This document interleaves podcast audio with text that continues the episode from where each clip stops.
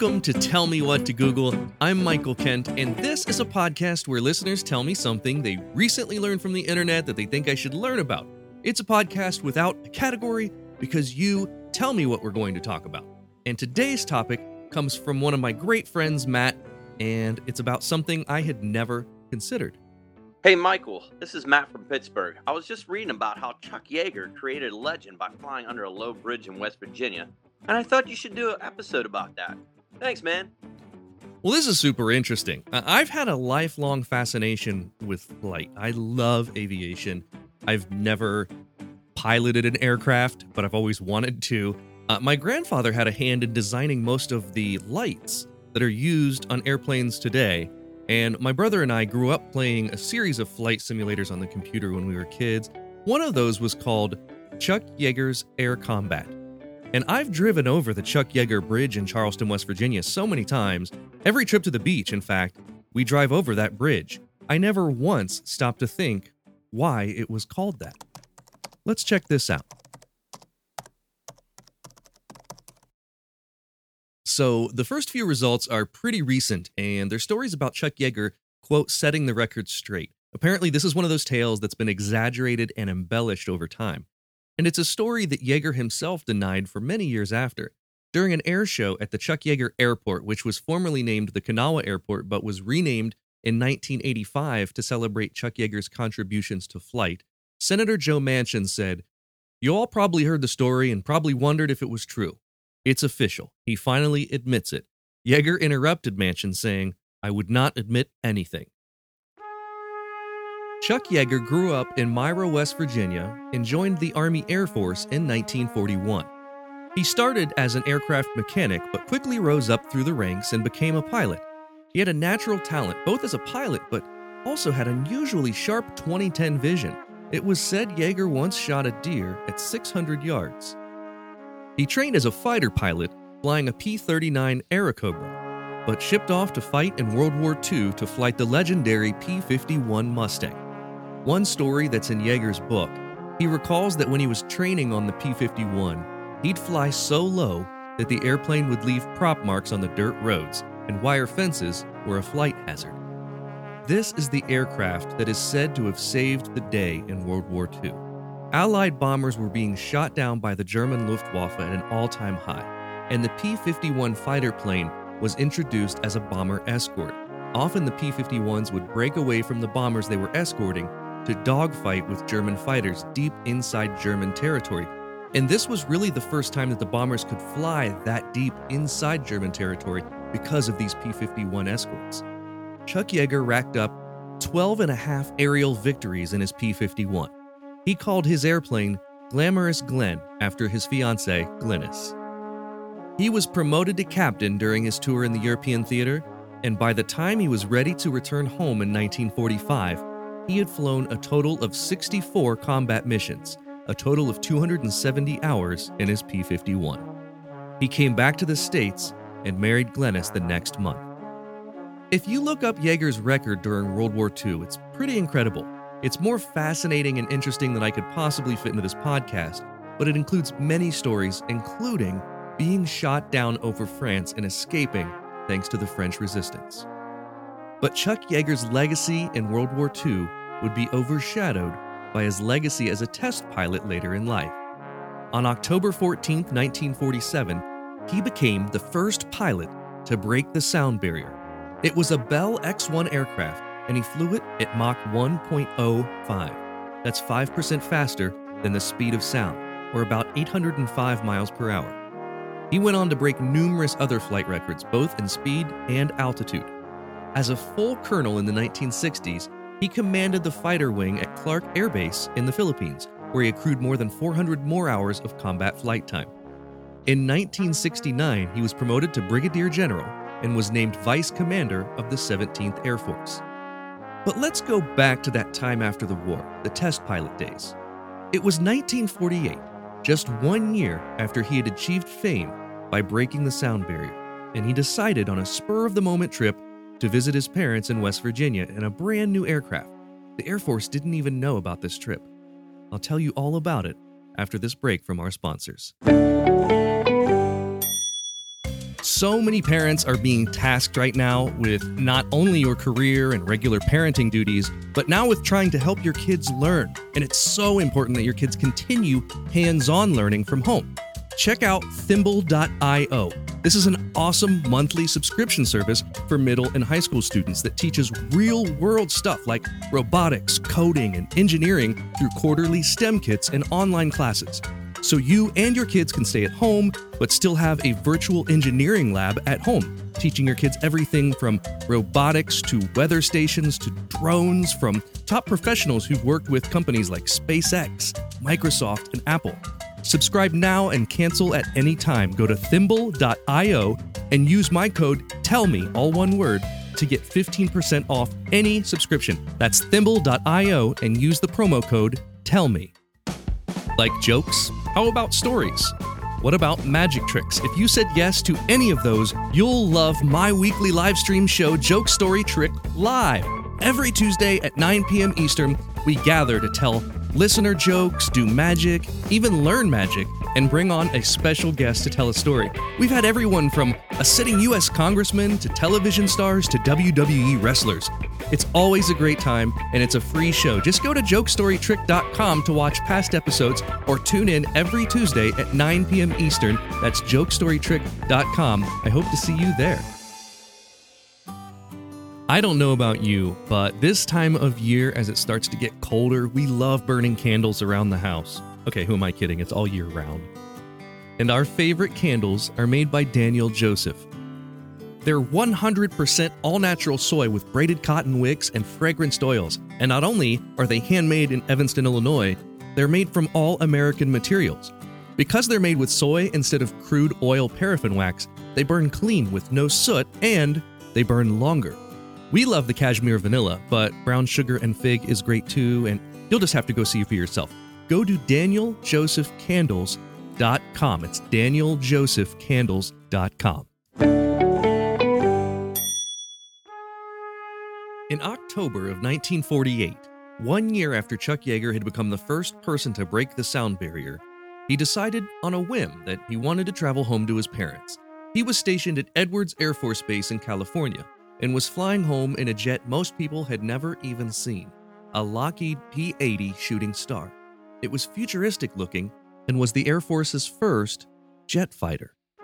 His plane was to fly to Wright Field in Dayton, Ohio, but something caught his eye as he was flying over downtown Charleston, West Virginia. It was the golden dome of Charleston's Capitol building. He circled around in his shooting star to get a better look at it. He was flying 500 miles an hour along the Kanawha River, looked up in front of him, and saw the South Side Bridge. According to Yeager, he saw the bridge, and within a second, he knew he had clearance. Some people say as low as six feet off the water and saw people were jumping off their boats into the water as he approached. He pulled up and he got the heck out of there. Yeager didn't think twice about it. The whole thing took less than a second. He didn't realize that he had just done something that would create a legend for decades to come. Since then, like most legends, the story has become embellished and changed. One man claims he arranged the flight as a publicity stunt for his newspaper. Yeager says that's not true. There's another story about one of his Air Force buddies who put him up to it. Also not true. Other people report seeing the jet do a victory barrel roll after flying under the bridge. The jury's still out on that one. Someone else said that they saw the airplane do three slow rolls. To Chuck Yeager, a man who escaped capture after being shot down in World War II, a man who had broken the sound barrier, who was known as the fastest man in the world, who once parachuted out of a failing aircraft at 8,500 feet wearing a high altitude suit, who flew hundreds of combat missions. This was just a blip, just a meaningless moment of fun, but it created a legacy that's still talked about today. The bridge over the Kanawha River is really named after the legacy that Chuck Yeager created for air flight and the honor that he brings to his home state of West Virginia. But now that you know this story, you won't be able to drive through Charleston without thinking about this quick 1948 flight. General Chuck Yeager is now 97 years old. I found his email and contacted him to see if he would like to talk with me for this episode. And to my amazement, the world's fastest man, the man whose name appeared on the video game my brother and I played as kids, actually wrote me back. What I got in response were three words Thank you. No.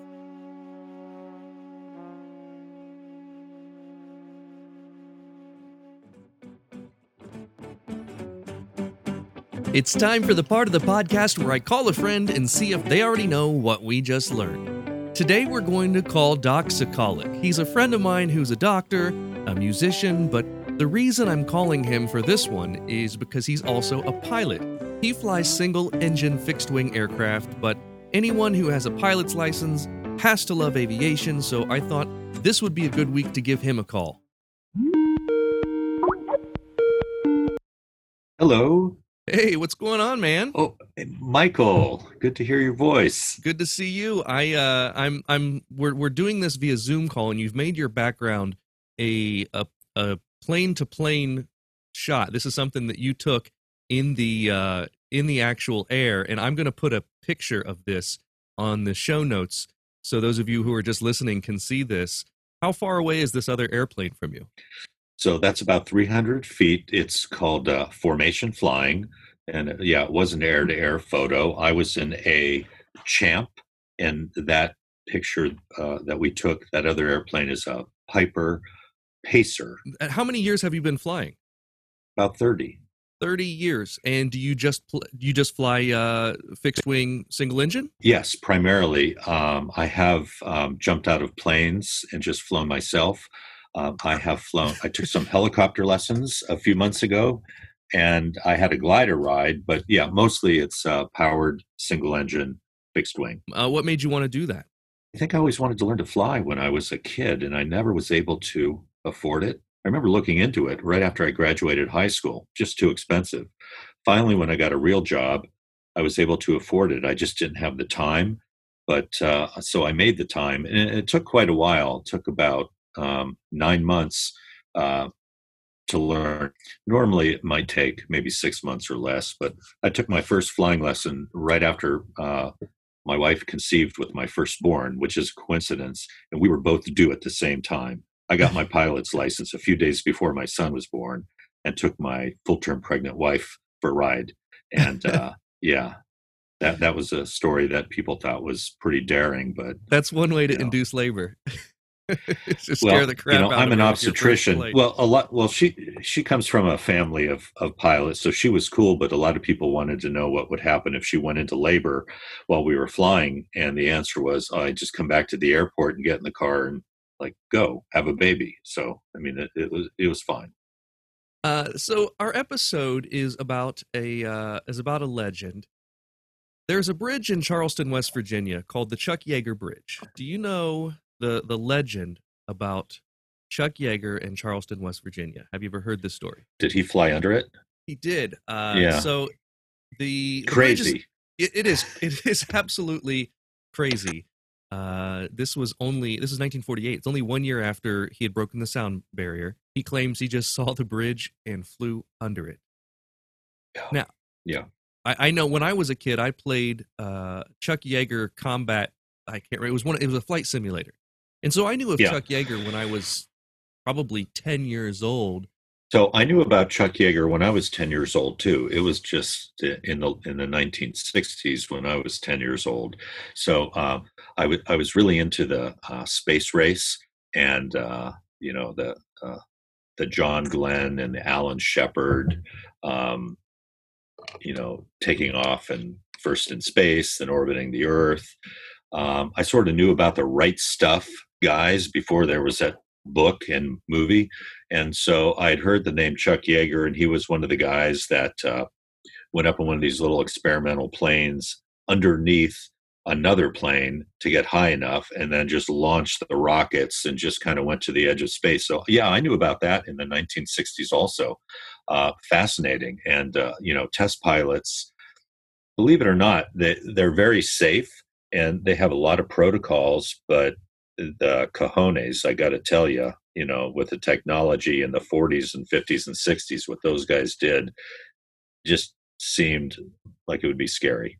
oh me. yeah, it doesn't sound safe. I mean, you, when you when you hear some of the things that these people did, and especially in Chuck Yeager's life, there were a lot of things outside of his test pilot career that were crazy. I mean, he was he shot down in World War II. He escaped the Nazis with the French Resistance, and in one of his test flights, he actually uh, he ejected from an airplane at 8,500 feet at one point. But uh, back to the back to the Charleston, West Virginia legend. If you were in a single engine aircraft, what's the lowest you could ever fly at full speed? Oh, um, safely? Yes. Yeah. Um, well, an inch off the ground, actually, as long as you're not touching the ground, the airplane will fly. Uh, but I think what you're asking is how low can you go uh, and uh, not hit what's below you if there's just the slightest well, bit of wind or just, you know, being slightly off. So for me, sure. you know, when I fly around, if I'm in a non populated area, unpopulated, we're allowed to go uh, as low as we want as long as we're not within a thousand feet of any object on the ground, including like a cow or something. So I've done, you know, maybe a hundred feet and wow. going at about a hundred miles an hour, but um, that gives a little leeway. Going under the bridge, you don't have much leeway. no, uh, not at all. And and the legend is that he was six feet off the water. I can't yeah. believe that that's true. But also, yeah, I mean, a guy like Chuck Yeager knows exactly what that airplane can do at that speed. So you're telling me that legally, like according to FAA regulations, if there's an empty field, let's say like the the salt flats or something, you can fly a foot off the ground. Yeah, legally. That's as long as you're incredible. a thousand feet from whatever the uh, an object, a structure, a person, or whatever. Now, in in a populated area, you can't go below a thousand feet above the highest obstacle. So, okay. like just flying around your neighborhood, you'd have to have to be about a thousand feet above the ground. But you know, in a rural area, it, it's not uncommon to see pilots with small planes, like in this photo here. You know, maybe flying 500 feet, and they're going low and slow. We say, and it, it, it's really pretty safe. I, um, I grew up in uh, Urbana, Ohio. Oh, go there all the time. Yeah. Yeah. So it, it was common to grow up and see uh, crop dusters uh, spray in the fields and I can remember driving on a country road and just looking like one of these airplanes was coming straight at my car. you know, and you'd pull over and watch for a little while and just watch the guy do a few passes back and forth. And it looks like every time, I mean, he's probably he's probably 100 feet off the ground but it looks like he's 25 feet off the ground. It's super scary. well, what they have to do just to save time and fuel i mean they're flying like aerobatic uh, routines practically. They make their pass and then they try to pull up and turn around in as little distance as possible. So that's what you see and that's what you hear and it really gets your attention as they you know come pulling up, and they a lot of them probably flew out of uh, Grimes Field, which uh, is a very popular um, airport for Central Ohio pilots. I go there all the time. I was just there um, on Saturday for breakfast, um, yeah. and it you know I just get oatmeal, and it ends up costing me about seventy five dollars. my my grandfather he designed most of the lights that are on most airplanes even today he was um, one of those guys. Yeah. So he. Oh no, he I know. The, I know all about that. You know, so I'm not an aviation historian. I've just been in the, you know, uh, a buff and a pilot. Um, you know, for so many years. But uh, I will tell you that uh, pilots from all over the country know about Grimes. Um, I mean, that's um, that's like trivia that I tell all my first time flyers when we're flying around, especially if we go over to Urbana I tell them that's where they developed uh, the landing light and the airplane lights and things that you just think are normal.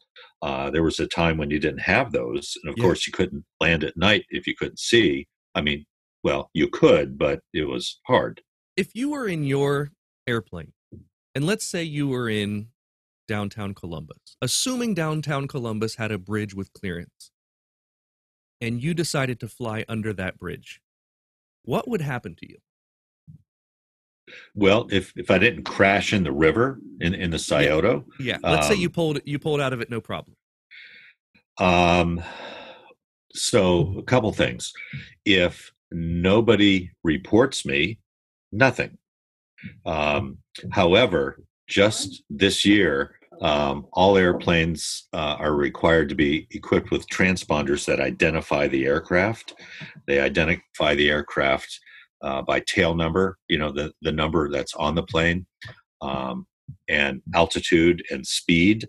And if you're so close to Port Columbus, the approach controllers definitely would have their eye on you because you're definitely in the very controlled airspace called uh, Class Charlie airspace uh, in Columbus. And if they saw somebody in their airspace at an altitude of 1,000, 800, 600, 500, you know, lower, lower, lower, they'd probably see that. Um, and so even if somebody didn't report me, there'd be some questions. Somebody would call and, uh, and and if, if I couldn't um, well, first of all, I wouldn't do this, uh, but but if I did, um, I'd have to make up a story like my transponder failed, or no, there's no way that's possible. Do you have a witness? I dare you to prove it. But uh, you'd actually uh, the FAA if if if you were caught, the FAA would be notified, and you'd have an FAA review. Uh, you might have your license suspended. Um, the FAA would definitely take um, action um, I mean, it, it's it's serious. You might yeah. lose your license. Now imagine doing that in government property uh, at 500 miles an hour, or probably yeah. faster.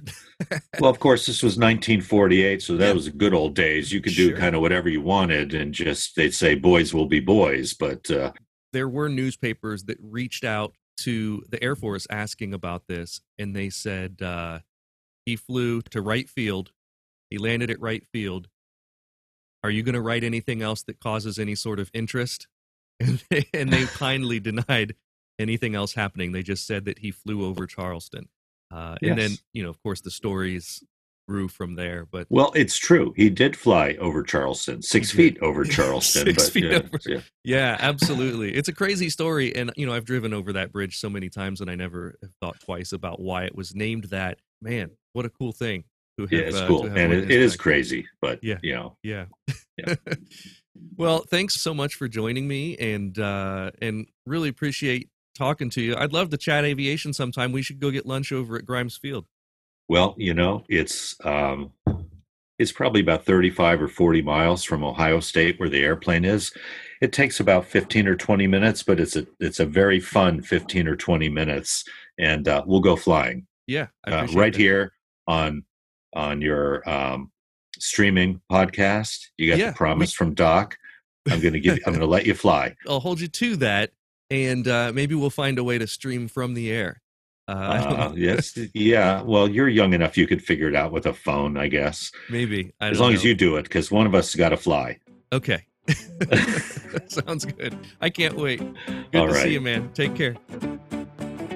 Well, that's all for this week. Please leave a review of the podcast on iTunes with a little bit of verbiage. And here's your challenge this week leave a review with some sort of pun on flying, aviation, airplane, something like that. And if you leave the best one, I'll send you a free Tell Me What to Google logo sticker in the mail because I've got those now.